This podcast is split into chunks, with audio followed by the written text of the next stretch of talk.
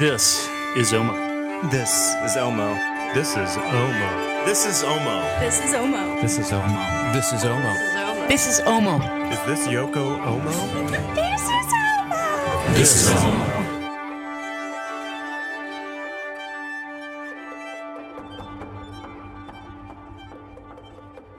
Hello, everyone. Welcome to OMO, the romance and reality of violin making. We are in part three of our instrument identification series, and joining me once again, Brandon Godman. Hi. Hey, Rosie, how are you? I feel like this has been a train coming at me with data and information. I hope that uh, this has been good for everybody who's been along on the ride with us. Uh, I feel like I've learned a ton. What about you? I am, well, number one, I love trains. So anytime you can involve train talk into violin talk, um, totes down. Um, but yes, it, it's been a, um, we've absolutely had tons of information thrown at us. It's a heavy topic, isn't it? Um, this, a lot. especially when we dive in deep like we're doing. And I really, really appreciate all the viewpoints. And I'm really excited about this episode because this is the, this is the one where we pull it all together. Yeah. So this one is called The Path to Attribution. The first two segments of the ID series dealt with how experts develop and train their eyes, the tools used in ID. And in this episode, we are going to walk through each expert's process and try to understand the path that they take each towards making that final call, that final attribution, or not, or saying, I don't know. Yeah, it's going to be the game day play by play. Yeah. And we're going to have like the Harry Carays of the violin trade here. Hey, every single one of them. that's actually my Will Ferrell Harry Caray. So, Yeah. um, and anyway, yeah. No, this is uh, the play by play. It's really interesting because when I started diving into the world of identification and, you know, looking at these things in wonder of like, how do you look at the violin and tell that it's made in Vienna? Like, uh, how do you also tell me that this is not what it's labeled? You're pulling some magic tricks on me. And as you start diving in after years and years of watching people and their process, um, it's fascinating. And I remember going to the auctions the first time and just watching all of these dealers walk down the rows of violins and bows and just seeing and analyzing how each person picked up the instruments and bows, how long they spent with them, how they looked at them. I remember a mentor of mine, Tim Toft, holding a violin upside down in front of him, about three feet away from his body, kind of like a mirror, like he was peering into a mirror and looking at it upside down. And it was absolutely fascinating. Why was he doing that? You know, but then also watching people just spend 20 minutes on each instrument in an auction that has 300 lots, you know, Mhm. and they're like, they've got their flashlights and, you know, magnifying glasses and black lights and all of this stuff. Um, yeah, it's it's pretty darn cool. One thing I learned about the way I look at instruments that it wasn't fully clear to me before we did this series. I am always looking at it from how much money is this going to cost to fix it, Yeah. to do this repair, to get this working correctly, and the uh, this signing off on its origination or the original hands that made it. That's not something that often occurs in my brain. Um, so it's stretching me to think a little bit differently about how I approach instruments. But yeah, I, I just realized how hardwired I am towards the repair aspect. Yeah, under which conviction are we looking at instruments, Yeah. right? Yeah. Um, as shop owners, we have to look at them sometimes from, I hate to say the C word, but capitalistic point of view of how, you know, how are we going to buy this and then how are we going to get our money out of it? Or on a kinder scale, how are we going to make a wise decision so we can pay our people? Exactly. Perfectly said. Um, you know, it, there's nothing better for me than to just walk into a room full of fiddles and have the ability to just look at them and not have to worry about buying stuff. Unfortunately, that doesn't happen with me because I have a real problem. um, I just like acquiring fiddles and bows. You so. should see right now, Brandon is just sitting on a throne of fiddles. There's just there's no room on either side of him. It's just fiddles everywhere. My throne is a fiddle. yeah. so who do we have coming up in this episode? Coming up in this episode, we have uh, the amazing Chris Reuning again. Yes. He is our he's our all-star player who is playing all innings with us today. Wow, it just keeps coming back to baseball, and I don't even know how baseball works, Rosie. I don't. Um, there's something about a home run. There's yeah, hit something. Um, speaking of home runs, we have Claire Givens with us also. Yes, again. And then who's our third, Rosie? That's going to be Stefan Hersh, and where is he from? You know, you know Stefan this. Hersh is from Chicago. Chicago. He actually grew up in the Bay Area, but he runs Darnton and Hersh Fine Violins with his brother Julian and Michael Darnton. He is a hoot to talk to. He's great. Yeah. So we are ready to bring this to you. We're excited. Stay tuned. Fun, fun, fun stuff ahead. The 2022 Violin Society of America Convention and Competition at Anaheim is happening November 13th to 19th. It's our first in person convention since 2019 and the first competition since 2018. All instruments and bows made since the 2018 competition are eligible for this year's competition. It's an event not to be missed. OMO will be there, and all the other luthier friends you never get to see so join us at the Hyatt Regency, Orange County in Garden Grove, California. Registration is open now, and the early bird discount runs through Sunday, July 31st. You can find more details and registration information at www.vsaweb.org. Welcome back. We're here now with Claire Givens coming to us from her shop in Minneapolis, Minnesota. Claire Givens Violins. Hi, Claire. Hey, Brandon, Rosie, Hi. great to see you both. It's nice to have you back. Um, so we want to talk to you today about uh, the process that we go through when trying to identify something. So would you mind just walking us through your process? How do you identify a violin bow um, when it walks into your shop? Thank you. It's never the same from instrument to instrument, but you know, when you first pick up a violin and look at it, it either strikes you as being interesting or it's not interesting. So if what's interesting and interesting is something that's beyond a, a trade level instrument. And um, I think that's what we're most interested in, aren't we? Yeah. So can you go just a little bit further? What interests you, um, and maybe even just explain the trade level instruments? Well, the trade level instruments are a topic all unto themselves and a study all unto themselves, and um, understanding where they came from and who made them. And um, I think that there's more and more study that's being done on them. But, um, you know, we have all of the trade catalogs here in our library, and, and of course, Roy Ehrhardt's very useful, but um, I don't think there's that much more to say about them, is there? yeah, no, probably not. Maybe let me rephrase. What is it that strikes you as being interesting about an instrument then to make you want to look further? So I look for a, qual- quality of workmanship and quality of materials and the maker's intention. I look at that first. Is this an instrument of quality? Do I want to spend time with this? And that sounds pretty basic, I'm sure.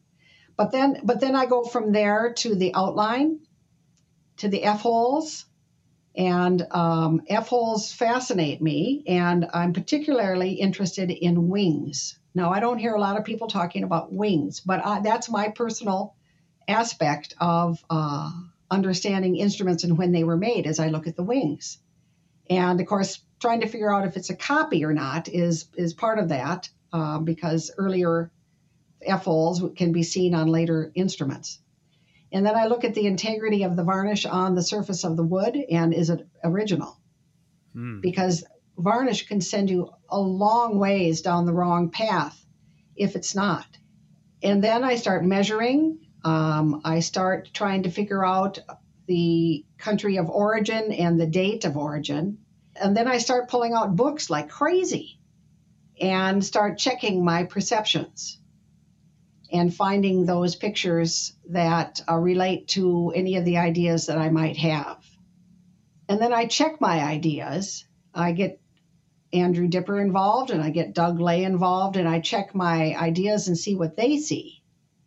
And um, it's not such a precise method, and um, but eventually I will end up somewhere, and I narrow it down. Yeah. My next question was going to be about you had mentioned earlier about making this a collaborative process, and then you just now talked about bringing in Andrew and other people for help with that. Uh, am I right in assuming that you you spend a good amount of alone time developing your own hunch before you bring someone on? Yes, of course. I try to figure it out on my own and then I test my thinking just to make sure that I'm perceiving. You know, recognition means to recognize, and recognize means to have a conscious idea of what something is and then to to re-see it so just the word recognition by itself, I think, is really interesting. And people say to me all the time, well, how do you know that it's not a Stradivari? And I say, well, it's a process of recognition. If your brother walked down the street and you said, hey, there's my brother, I would then say, well, how do you know it's your brother? so I don't know it's their brother, but they know it's their brother. And it's a process of recognition. I know that sounds silly, but um, a lot of people don't understand that we have to have an idea of what something might be before we can recognize it. So I do I try to go as far as I can and then and then I I start testing my thinking. So Claire, in your testing your thoughts on it, do you find yourself falling into any potholes as a like do you find your eye taking you somewhere just because maybe of what you've seen lately or something like that? No, for me, I don't um, get into that kind of a trap. I try to remain just like super open to all the possibilities. Huh. So you try to see the instruments innocently as what they are. I guess so. Yeah, I look for some clues. You know, I just last week I spent hours and hours and hours on this violin that had the little Mittenwald nick that might have meant it was also Prague, you know, and um, I couldn't get it to work, you know, with anything. And so I, you know, pulled out my books even on Rome and even on England, and and I, I couldn't get comfortable with it. And then all of a sudden I realized that it had a different color of varnish under the chin of the scroll. And then it all came together as a Hornsteiner, the early Hornsteiner. I mean, the workmanship was just unbelievably great, and it was so distinctive. the The scroll was so distinctive, and it it took me it took me forever to actually kind of pare it down to um, this Mittenwald maker, um, the first of the Matthias Hornsteiners. There were many. So, if I'm understanding correctly, the varnish had been replaced, but you found some of the original varnish. That's correct, under the chin of the scroll. And so I would guess that you were aging that violin at a different age because of you were looking at the condition of the varnish. You know what? It, interestingly enough, it didn't change my concept of when it was made, which was oh. around 1790. Okay. So it did look, I mean, whoever revarnished it did it a long time ago. It didn't change my concept of the age of the instrument, mm-hmm. But it did really help me pin it down to um, a different maker than I had been landing on when you've done all this process, you've done the research, you've done the collaborative work, at what point do you know, okay, I'm comfortable making the call? I'm comfortable saying, this is this? There are two ways or two types of um, examination. One is for one's own inventory, and one is for other people. And there are so many good experts in this country who are willing to step to the plate and put their name on an opinion. I don't do that. I don't do certificates of authenticity. So I'm not putting myself in the category of those brave souls who have studied far harder than I have, who put their names on certificates of authenticity. But for my own inventory, when I'm protecting the reputation of this company and making sure that I'm offering quality to my customers, I go to the ends of the world to make sure that what I am buying and what I'm offering for sale is uh, justifiably what I'm representing it as. And so it's a check and balance um, of what's my comfort level that this instrument is is really a Bella Chipsey or a, Charles Brugère or whatever it is that I've just recently acquired. And um, in a way, that's a simpler process, I think. That's really beautifully put. Thank you. This world of expertise is really complicated. Yeah. Because there are different kinds of experts in this world, and I and I know that you're going to be talking to a number of them who who do put their names to the certificates. That's very different, you know. Yeah, and we're going to thoroughly enjoy showing the range of how people come to their conclusions and why. Yeah, why and and what you're comfortable with and your own vision, your own your own way of doing this is wonderful. So I'm I'm really glad to have it. Well, you know, I love mysteries. Yeah. Me too. I love Sherlock Holmes. I love uh, any kind of a mystery story, and that's how I go about looking at instruments, is to see if I can solve the mystery. Ooh. And that's all I do. I'm just fascinated with trying to figure it out. That's gold right there too. I love that. Um, Claire, thank you so much for being with us today. It's been great. Thank you for all of your generous time this evening and troubleshooting with us and giving uh, the luthiers out there some really valuable information. Well, I appreciate the opportunity and for including me in this segment. This has been really fun. We are so happy to welcome back Christopher Reuning. Hello. It's wonderful to be here. My third or fourth and maybe final time. You guys are going to get tired of me pretty soon. Never. We'll find another excuse. Yeah. Okay. Walk us through your process, your personal process when you are identifying an instrument. Uh, you mentioned a while back starting to look at the back. What I'm wondering is where you tend to go. What's your process tend to be? And what point do you let yourself look at the label? Um, I don't look at the label sometimes until the very, very end. I, I really try not to. And I try to I try not to have any distractions. I'll close my door or I, I, just try to get all my other work done so that when I sit down to look at violins, I'm really focused on them. Yeah, and I start with the back and I try to understand first the model, the age, get a general feel about the quality, and then turn it over, look at the top, and see if the top is confirming what I might have been thinking at first. And I like to listen to my gut feeling right away whatever that first name that comes or a city or period or style i like to listen to that quite carefully. So i try, I try to go pretty rapidly at first just to see if i get a quick impact. Then I'm, i might even put it down and look at it the next day and see if i still have the same idea. Um, and I, I might dismiss the instrument right away. I might just say you know this is nothing and i put it away. But i, I do want to look at it again and force myself to really look maybe a little bit more carefully. And by being careful, I mean, let's say really early on, I like to see if it's composite, whether the, you know, I like to see if the purfling matches.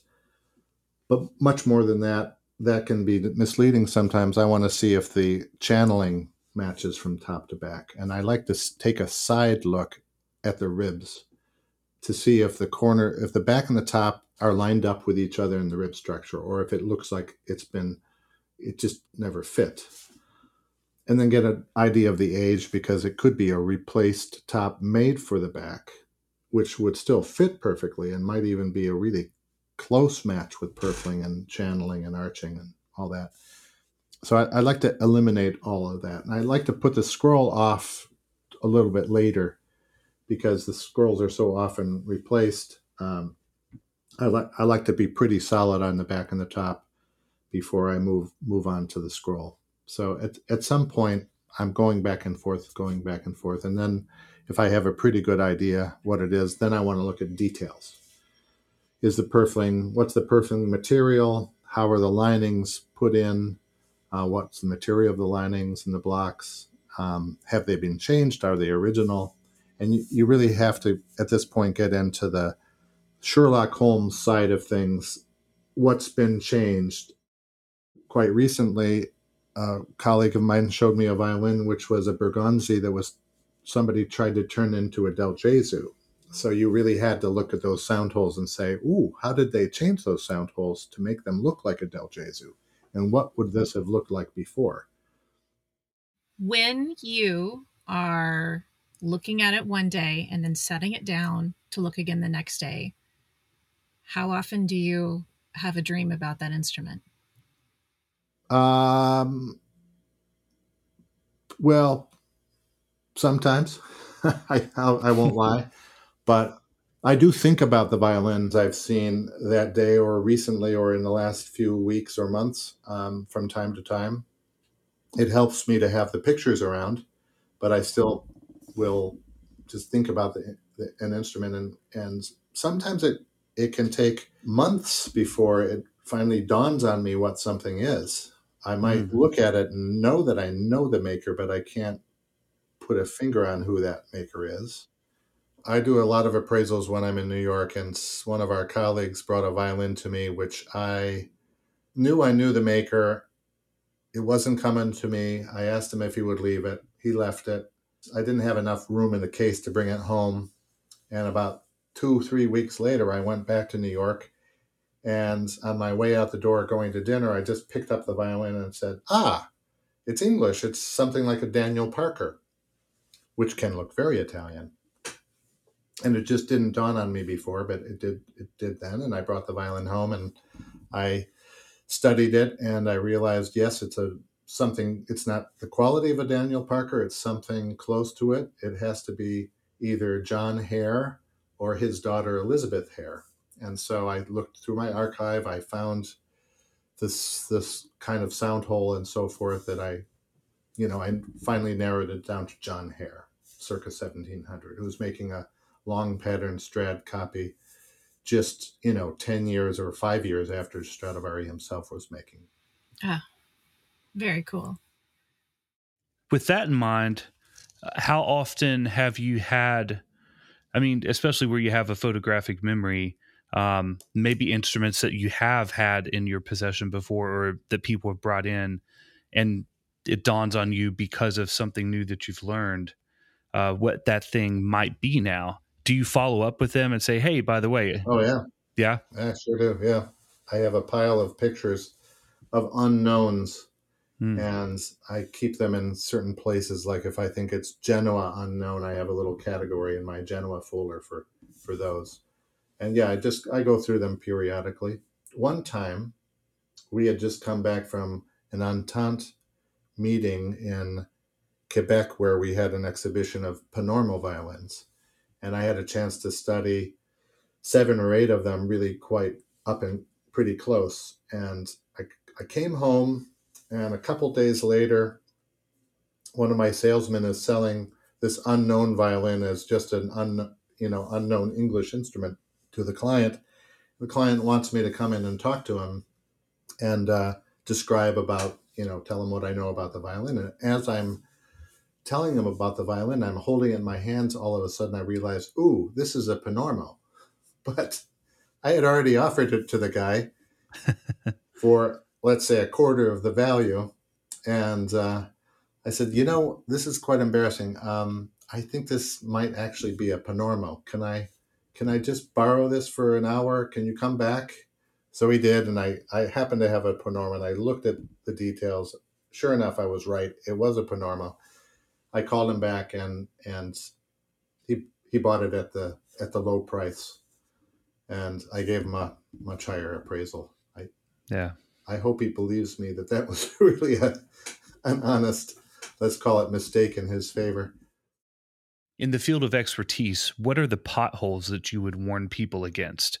Um, maybe the things that would deter your eye, or you've already mentioned a lot of times scrolls are replaced um, more often than other parts. What are some other potholes to be aware of?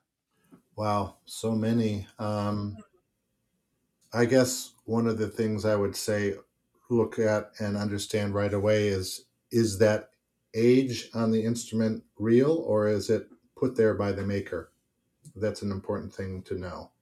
And that's pretty easy to, once you've seen enough, I don't care how good a faker is, you can always see if it's been artificially aged or whether that's a natural wear pattern. So that's, um, I guess that's not necessarily a pothole, but if you if you don't understand the age of the object you're looking at, I think that that is a that's a you know very that's a dangerous thing. At what point are you confident to say yes i'll sign a certificate or you know i'm not confident giving any attribution um i like to be 100% sure before i say yes. I want to convince myself and i don't want to have any doubts. Um, that doesn't mean i'm going to be 100% right.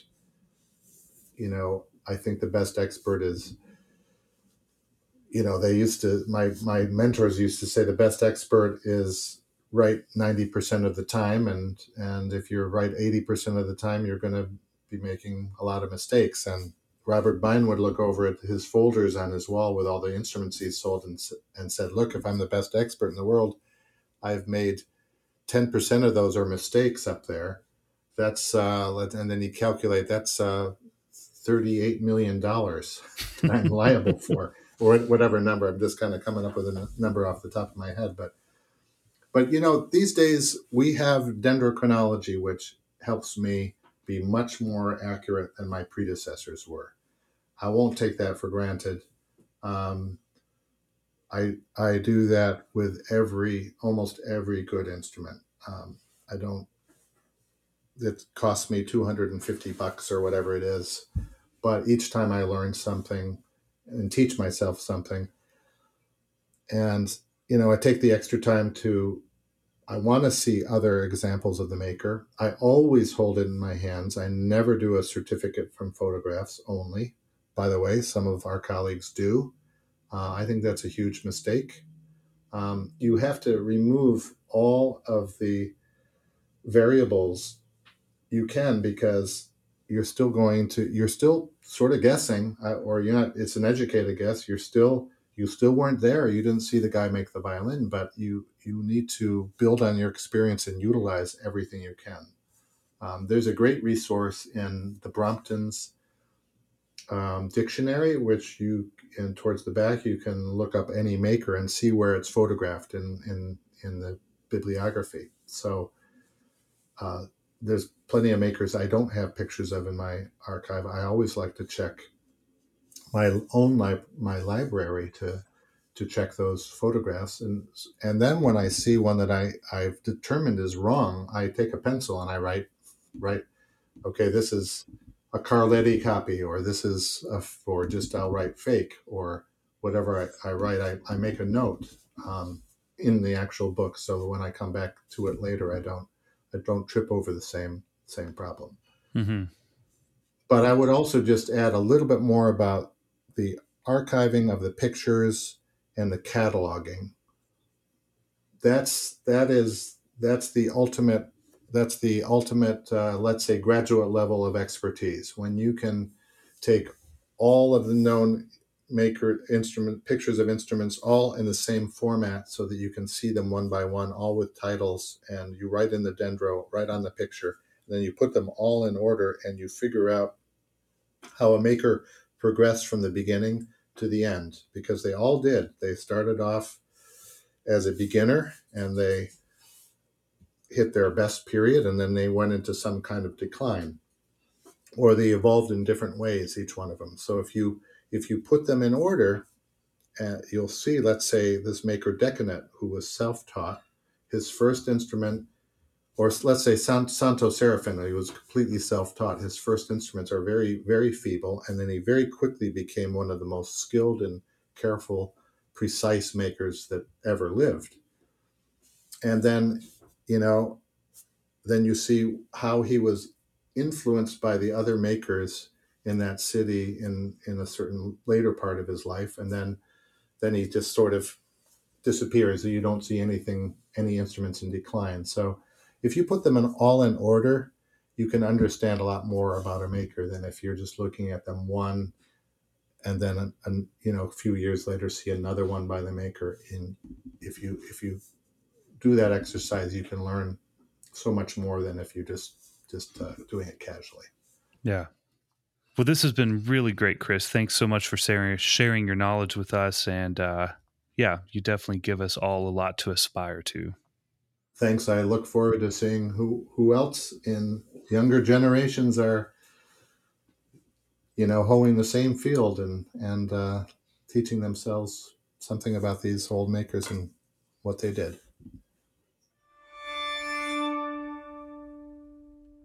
Well, we are here with Stefan Hersh of Darnton and Hersh Fine Violins in Chicago, Illinois. And Stefan, thanks so much for joining us. Pleasure, Brandon. Can you tell us a little bit about the structure of your business? You are in a trio. Yes. Well, by design, I think um, all three of us have a lot of experience in the violin business. That would be Michael Darnton, uh, my brother Julian Hersh, and myself. And uh, we came together with a lot of experience uh, and enough experience to have each individually seen what it's like to get burned. And so the structure of our business has been to um, de- derive strength in unity and open-mindedness to one another. That's great. There's no literal leader i founded the business technically uh, but we all participate equally in different ways so a very equal partnership then. Very much so. Uh, expertise is handled also in an egalitarian way like that, and in fact, we're we're really committed to avoiding the echo chamber effect where one person starts hearing their ideas bouncing off their colleague and they get themselves convinced. So, our way of handling expertise is that we each look independent of one another before we and, and come to some conclusions before we start throwing those ideas into the mix. Um, and and I think that that yields a more objective assessment of instruments, and we miss fewer things that way as well. Okay, so of the three of you, an instrument comes into the shop, or there's an instrument that you have received from auction. You are not talking to each other until you have all arrived at a conclusion. That's correct. In fact, when Julian and I go to auctions together, which we do often, we make it a practice to each vet the entire auction independent of one another, coming to conclusions, and then we spend the evenings conferring. So, when it's just you, when you are alone with that instrument, tell us a little bit about your process at coming to your personal conclusion. Well, so when I look at an instrument, I try to look at the back first. Uh, for me, I can get thrown off by certain little things uh, if I if I try to go too far before I just have a sense of the outline and how the thing was constructed. And one of the first things I try to figure out is whether it was made on an inside or outside mold, um, because that just tells a lot about nationality. Uh, I think a lot of your listeners will know that we're typically trying to first of all lump things into national buckets by by maker style and and then working our way inside of that further and further. Um, but this is only if you don't get an immediate dingaling in your head that says it's a that which you know sure. very often you pick up something that's a that. And and then you don't then you what you're looking for is anything that would contradict that and anything that confirms that. Um, but but outside of that then you're trying to work your way to a, a region, a city, uh, and then you start to, by process of elimination, figure out who it could be. So you are either trying to tease out the mystery piece by piece, or you have an early gut response and you're trying to convince yourself perhaps away from that. Yeah, discredit. I would say that the, I, I, would my early gut responses, and I think Julian's as well. Um, pretty good batting average actually, but we don't always have them. But mm-hmm. when we have them, they, they work pretty well. But we, we do a lot of, you know, we'll have that early gut response and then we'll start sending texts back and forth. And to see kind of the test is, is you know, I'll send a text, wonder if he's going to have that response. And through that process, we've learned where there are specific strengths. I mean, Michael, for instance, doesn't get out like Julian and I do and doesn't look at as many things, but he has a world of experience photographing things. He has a wonderfully artistic eye, and he looks at the things from the maker's perspective, which Julian and I find extremely edifying because neither of us are makers. Um, mm. and, and so he has a different take. Um, any one of us is capable of finding ourselves, you know, alone in left field with uh, no traffic. Um, but uh, we reach alignment usually, uh, eventually, um, either recognizing, oh, the error of our ways or whatever. But it's great having three because if you start find two leaning hard, you have to bend, right? It's mm-hmm. a nice holy trinity. a holy trinity in the violin yeah. business. Who knew? Yeah. so, it, do you have an example of a time where there was a different perspective from the maker versus you?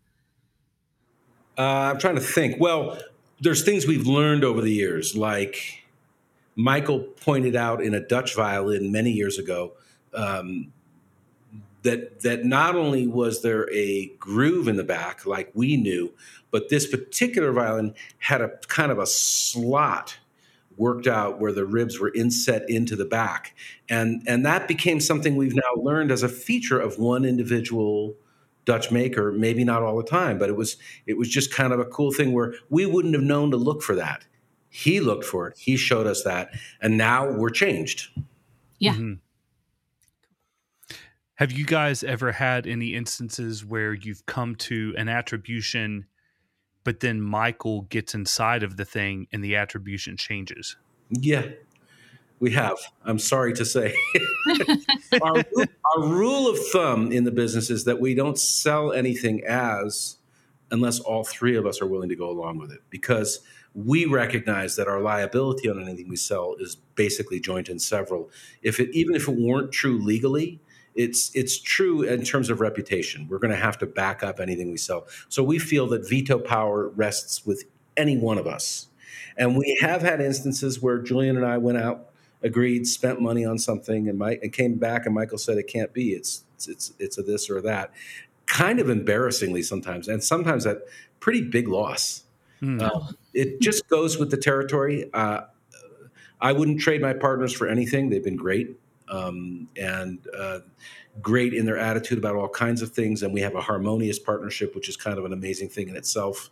All these years in, and um, and I'll take being reeled back from possibly making a mistake every day over uh, loose cannons that make a lot of mistakes that have to be dealt with later.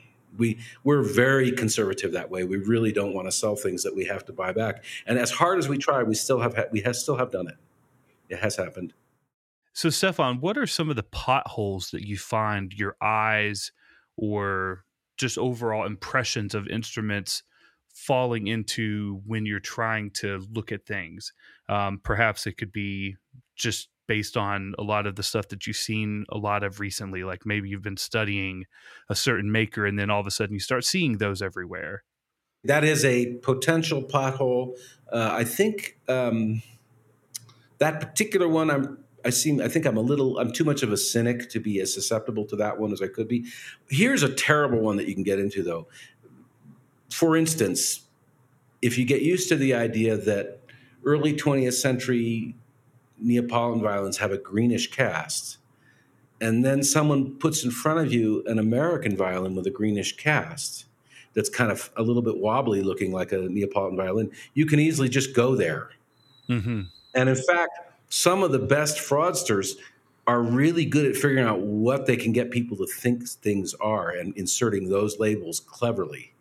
And so I think that's a pretty glaring pothole. If you if you're traveling in the wake of someone who's clever like that and and, and has a sort of a bent to deceive, you can wind up, um, you know, thinking you've got an X when you've really got a 0.5x or a nothing, and mm-hmm. or, a, mm-hmm. or a Robert Glier when you thought you had a Contino, um, and uh, how how how many generations a an error like that will go is a question. If you if you bought that Robert Glier back in 1991, and thinking it was a Contino, and then sold it in 1992 for $8,500, which is probably what it would have sold for back then. And by now, the owner thinks they've got a 45 or 50 or 60 or $70,000 Contino. Well, what are you going to tell them when they come back in? Yeah, actually, it's a Robert Glier. It's not even worth, it's barely worth what you paid for it back then. um, so, so that's, I would say that's the, the, the type of pothole that probably snares the most people. I believe you mentioned at one time that dendrochronology can have its pitfalls as well. Well, yeah. Uh, the, the, a lot has been made of dendrochronology, and it really is very, very interesting. And I think Peter Ratcliff is doing fabulous work with dendrochronology. There are some flaws with the way it's applied to violins. The, the, the original concept for dendrochronology is bulletproof. Actually, it's it it basically says that you can read climactic change in the tree ring growth of softwood trees in certain forests, and that if you get um, a close enough match between the relationships of climactic events in a series of uh, softwood growth from a region, you can, and, and if you have enough reference point dates from different examples, you can start to fix in time those those uh, patterns when the, when the, those uh, uh, climactic events occurred, and by that you can see when the particular tree had to have been growing. Uh, uh, so th- it's very interesting. It's very useful. The problem with the with the way it's applied to violins is that we don't have a lot of independent uh, confirmation. Almost all of the information that is in the master chronologies comes from the violin world. So mm. I regard same tree matches as the most valuable information that we can get from dendrochronology. Um, I regard some of these sort of broader date ranges that we get into. You know, they they're getting better. I think the master chronologies are getting better and better. Um, again, you know, Ratcliff is is uh, doing good work on this. Um, there have been instances in the past when uh, it was misunderstood and um, the right level of uh, match uh, what that they call a t value in scientific terms. Um, you know, it, people thought that if you had almost a t value, you had almost a match. It doesn't work that way until you get to a certain t value. It's binary. You don't have a match. You have something that's close, but close is literally no cigar. You don't have anything. Um, in, in dendrochronology, you've either hit an absolute rock solid you know super super match or you really don't have a match at all. And then so that's a misunderstood part of it number one. And and you know when dendrochronology was first being applied on violins in uh, in the late 90s um, there was a giant controversy that became a cause celebre when uh, the the Del Gesù ex- exhibition that Peter Biddulph staged in '95 uh, uh, was was subjected to dendrochronology, and this scientist in, in Germany, Peter Klein, did all this work on, on and came up with these great same tree matches. And then uh, uh someone decided, well, let's check and see if the Messiah Stradivari is a match. Well, it, it wasn't a match, and Peter Klein didn't have a conclusive match. But the fact that it wasn't a match became some kind of a, a rallying cry for people who would dispute the Messiah Stradivari, which is, in my opinion, above reproach. And and so that's an example where people didn't understand the science; they got the wrong idea. Peter Klein himself discredited that result. He said that wasn't that's not a result. But people went went crazy, and then there were years of nonsense, sort of re. Uh, uh, jiggering everything. I think it did dendrochronology and the violin world a disservice. And this is this is the problem when people leap to conclusions. So I wish people would take dendrochronology for what it is, something it's it's not an absolute, it's not a it's not a be all and end all. I think when you have very high T value same tree matches, then you've really got something. And everything else is something less than that and mostly a lot less than that. And if you don't have really, really high T values you know in some range i mean I, I, know it's supposed to be six is is considered a standard but i think considering other aspects of this I, i'm more comfortable when it starts to approach 10 and and when we see t values above 10 then i'm then i start to feel like okay we've really got something. Mm-hmm. but um, i urge anybody who's interested in dendrochronology as a as a method to help prove things read read read. For try to learn what you're really dealing with. Don't okay. don't, yeah it's not a thing that you can just do sketchily. Okay okay. Our last episode, uh, episode two of this series, was um, a lot about the tools, and I believe uh, you know tools are only good as part of the um, answer. You know, you can't rely on, for example, dendrochronology to be the answer for your question. You have to put a case file together. Um, and I mean, as it's evidenced, you know, the more information we have in the dendrochronology world, the more answers we will get because the possibility for matches, you know. Along with questions. Yeah. Um, the, the funny thing about people outside of science is they tend to regard science as some kind of absolute.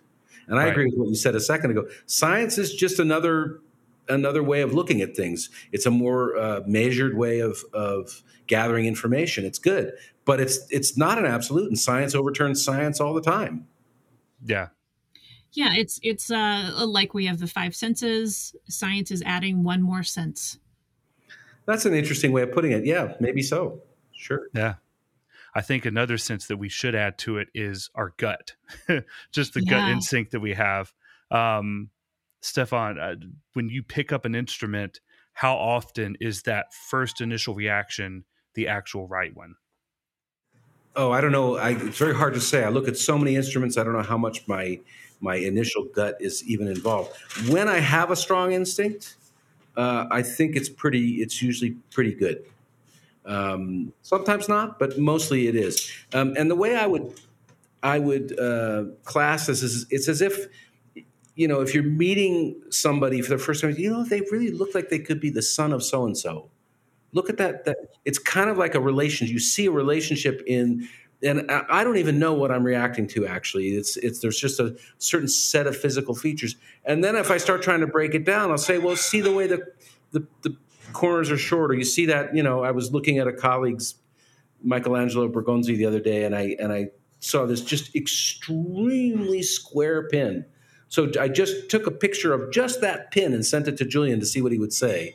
He would say, "That looks that can't be a Bergonzi. That's a kind of imitation. It's too extreme." I said, "No, that's that really is a Bergonzi." he knew that that square pen pin meant that. But it's those kinds of things that that we know we've learned, and then they ring the bell hard. So so and and I would say that the stronger the maker is, the more distinctive that is. Um, you know, the look of a Del Gesù or the look of a Strad or the look of an Amati or the look, especially of a Guadagnini, is a very strong impression. And when you've seen them a bunch, then you just get this whiff off that, and that's what it's likely to be. When we get into the weeds with makers who are less interesting or more idiosyncratic or or less desired, if I'm really honest about it, you know, because there's some really wonderful Prague makers that don't command much value. And I've got to admit, even though I've been to Prague and tried to learn about them, it doesn't seem to stick. I hope that's not just a reflection on my commercial interest, but um, it might be. Well, on that note, when you get to the point where you're ready to make the call, this is an X. Tell us what that moment feels like.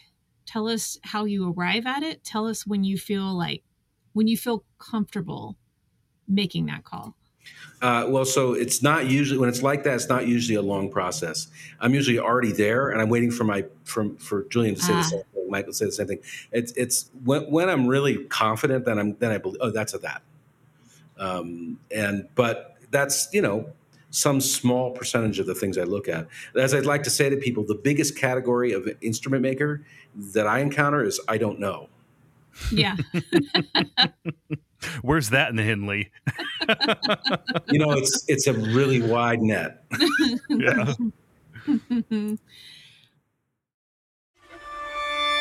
This is this is this is this is this is this is And this is Dakota. Dakota. Guys, I want to apologize if this is a jarring transition.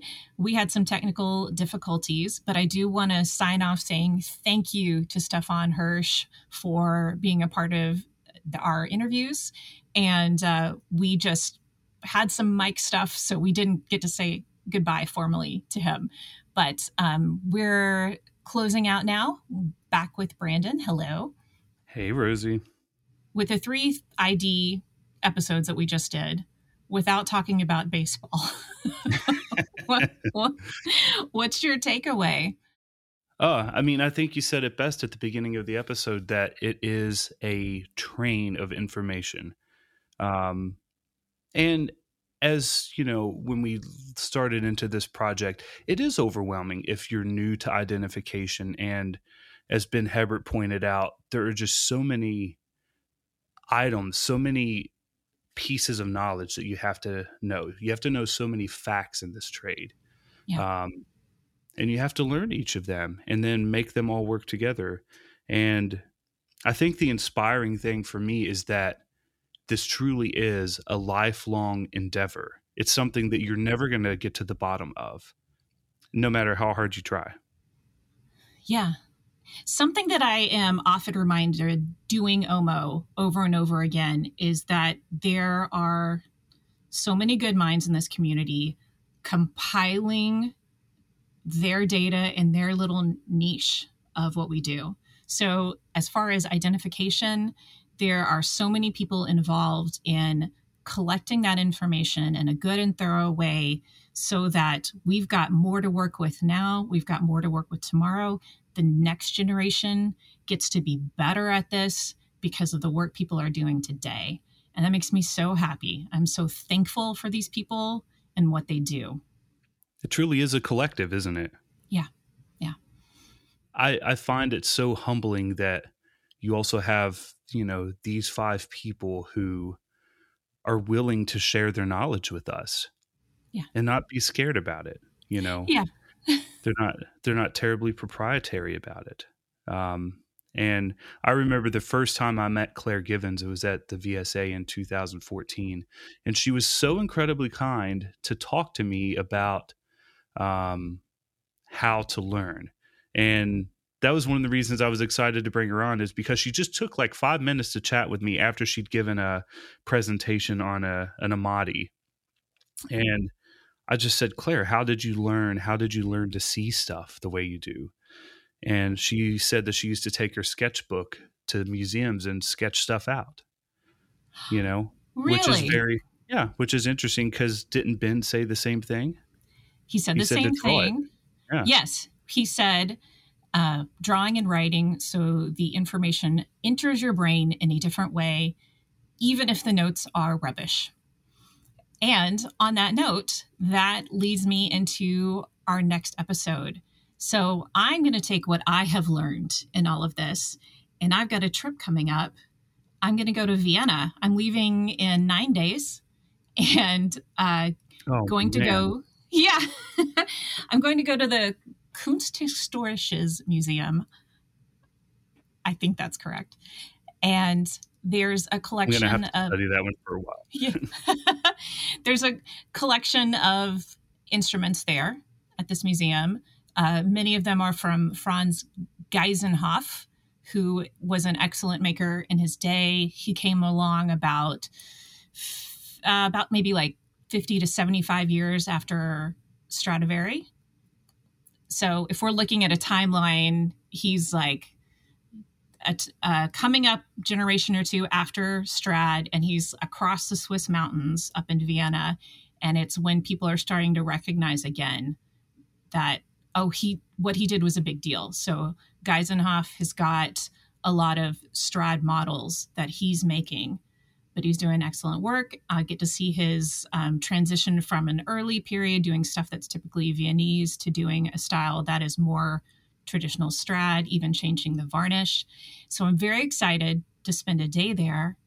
I'm going to take notes, even if my notes are rubbish, and try to teach my brain something.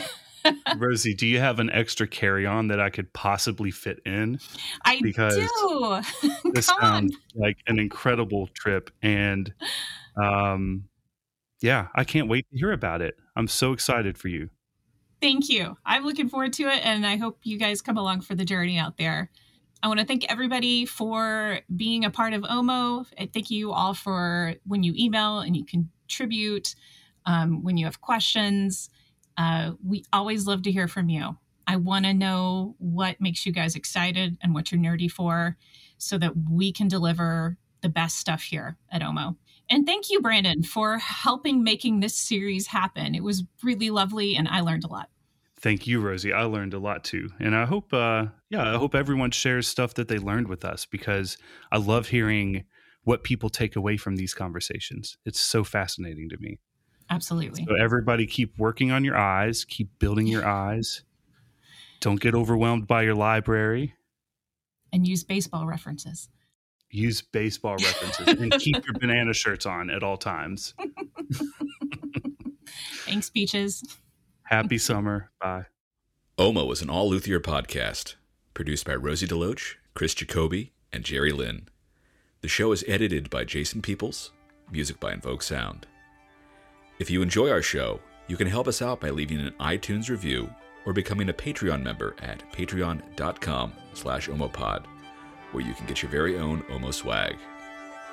We'd love to hear from you, so reach out to us at mail at omopod.com or call the Omo phone at 240 686 5345. Thanks for listening.